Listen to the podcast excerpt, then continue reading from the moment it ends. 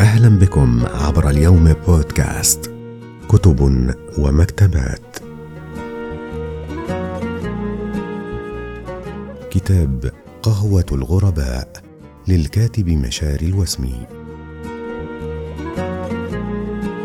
يتضمن كتاب قهوة الغرباء للكاتب مشاري الوسمي مجموعة من أعمال الكاتب الأدبية الوجدانية بشكل مختلف وأعمق، والكتاب الذي صدر حديثاً هو عبارة عن نصوص إبداعية متكاملة الأركان تلامس مشاعر القراء وتعبر عن أحاسيسهم والتجارب التي مروا بها.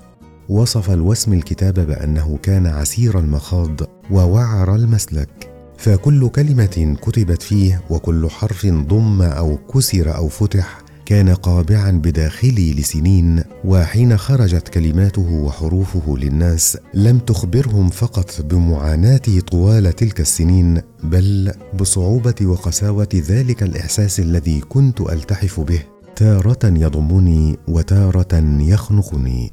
والوسمي كاتب رأي في عدة صحف محلية وعربية ودولية، حصل على العديد من الجوائز والإنجازات المهنية والأدبية، وأسهم في كثير من الأعمال الخيرية والمجتمعية. شكرا لاستماعكم لنا، وعلى وعد بلقاء جديد عبر اليوم بودكاست. دمتم في أمان الله.